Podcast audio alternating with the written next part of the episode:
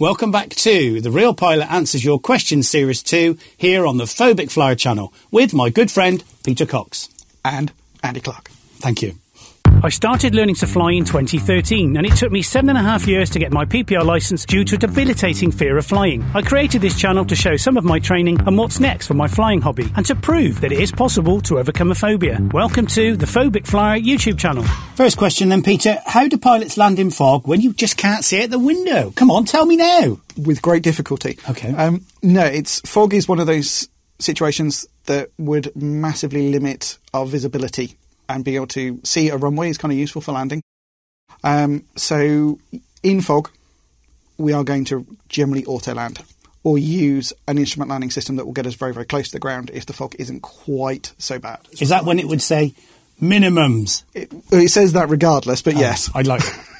Um, Sorry. So, fog is going to reduce your forward visibility. So, although you might be able to see from where you are down to the ground, you can't necessarily see forward. And that's what we need to see to be able to make an approach to land. If it is very dense fog, we're going to do an auto land if the aircraft is capable of it. Not all aircraft are capable of auto land, and not all airports support auto land, as we've discussed in a previous video. Yeah. So, to do an auto land, the aircraft must be supported for it. The crew must be trained and certified for it, which we go through as one of our sim checks every year. And the airport has to be in what's referred to as low visibility procedures to provide protection for the delicate radio signals that are being transmitted up to the aircraft. What does that mean? What the low visibility procedures and protection? The protection bit specifically, because I've heard them mention that in Gloucester. It means that where aircraft are taxiing and moving, and also vehicles, sort of uh, service vehicles, they aren't allowed in certain parts of the airport. So specifically, the runway has a protected area by default. Yeah. But it's wider than that. So you would have low visibility procedures, holding points that are further away from the runway. So aircraft that are taxied out and waiting to take off are held further back from the runway to protect the radio signals that are being used by landing aircraft.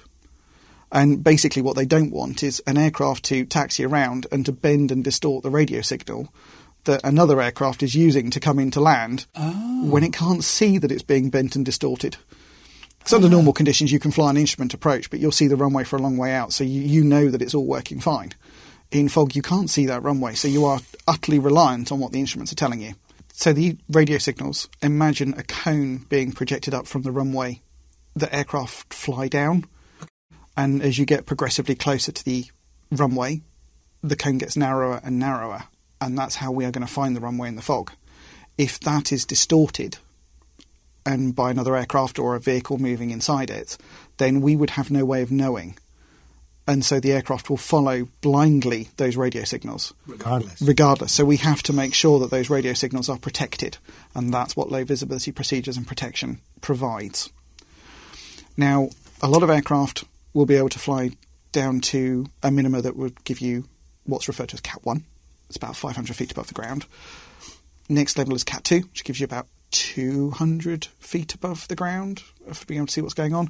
And then Cat 3 will bring you down to about 50 feet. Wow. Yes.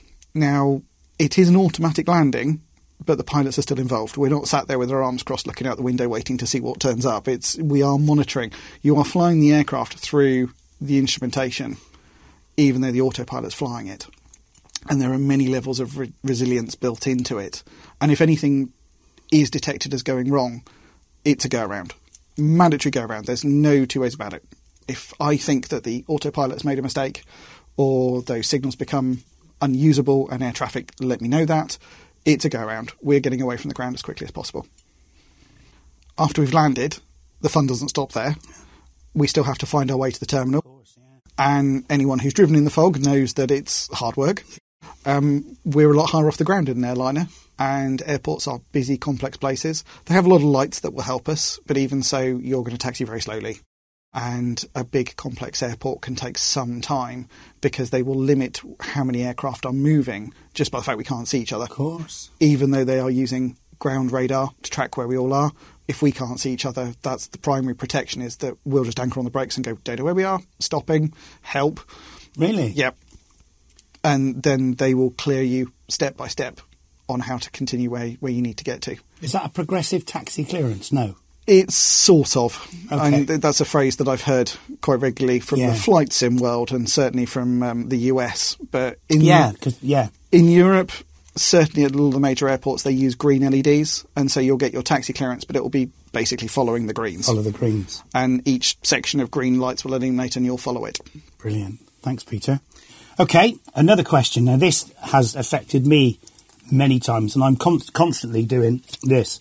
Why do my ears pop, and is it dangerous to my health? Okay, firstly, it's not dangerous to your health. Um, the reason your ears are popping is it's your protection mechanism for balancing the pressure in your ear.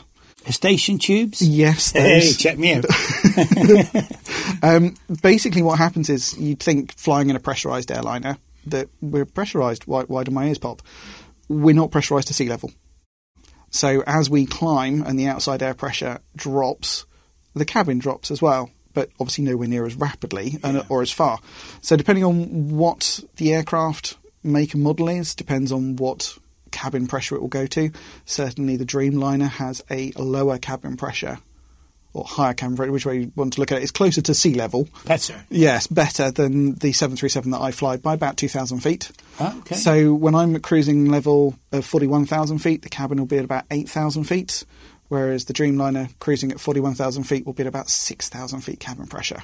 So it is more comfortable. Um, that's why your ears pop. And they pop going up and pop going down because as we climb and descend the aircraft, the cabin is controlled at a ratio to match what's happening outside. Ah, okay. Um, there are various things you can do to try and relieve the discomfort. Um, I'm young, old enough to remember back in the day when you used to go on uh, airliners where they used to hand out sweets before you started descent. So you'd all sit there sucking on the sweet before coming into land. Yeah. Yeah, I so remember that. yep, it's going back a bit oh, now. Yeah.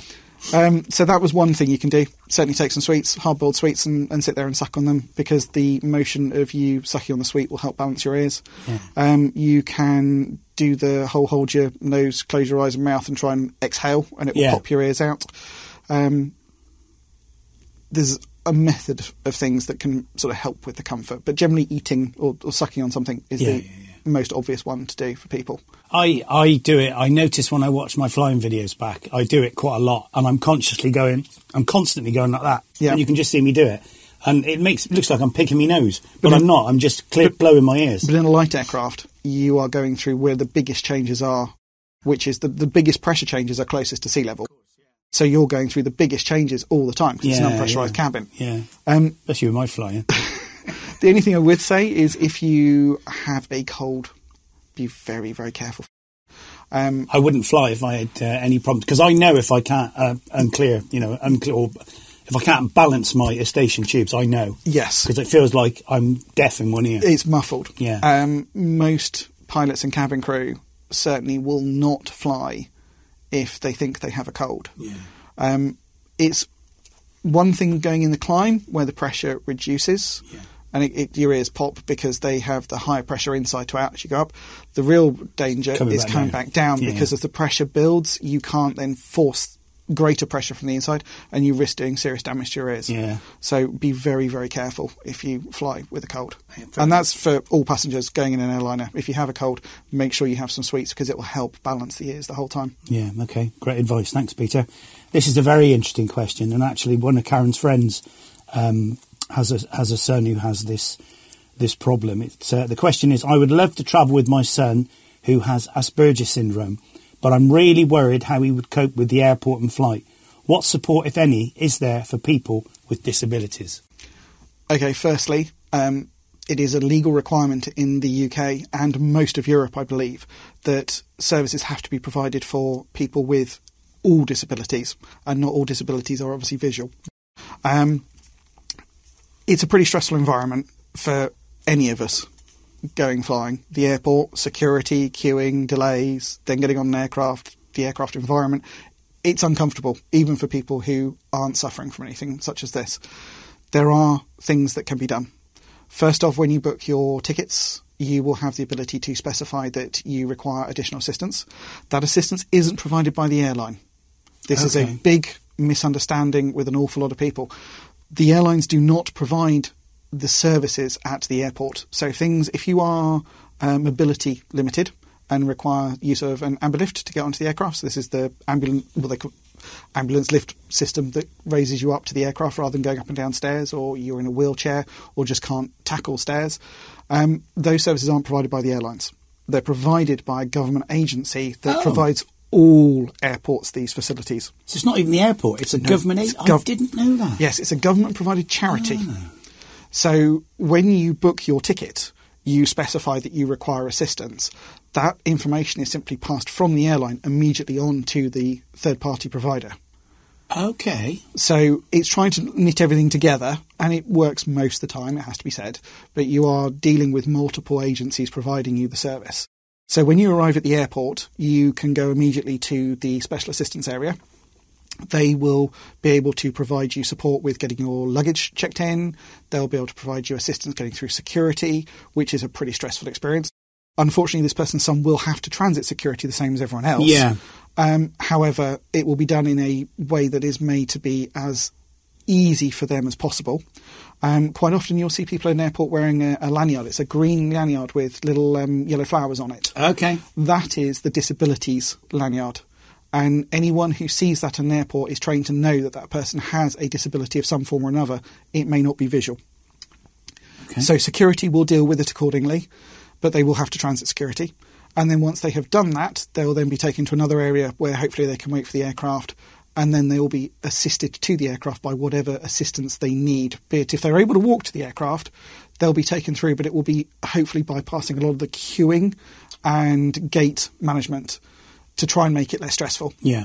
Um, once on the aircraft, the information about that person will already be known by the cabin crew, and they'll do their very best to make them as comfortable as possible, provide whatever support they can within the remit of what is available on an aircraft. And then the whole process is reversed at the other end at the arrival airport. Brilliant. Okay. Really interesting. Thank you very much for that, Peter. Thank you for watching our question and answer session on the Phobic Flyer channel. Have you ever wondered, can you use your iPad or iPhone whilst flying? Why do you get told to turn it off? Stay tuned for the next episode to find out.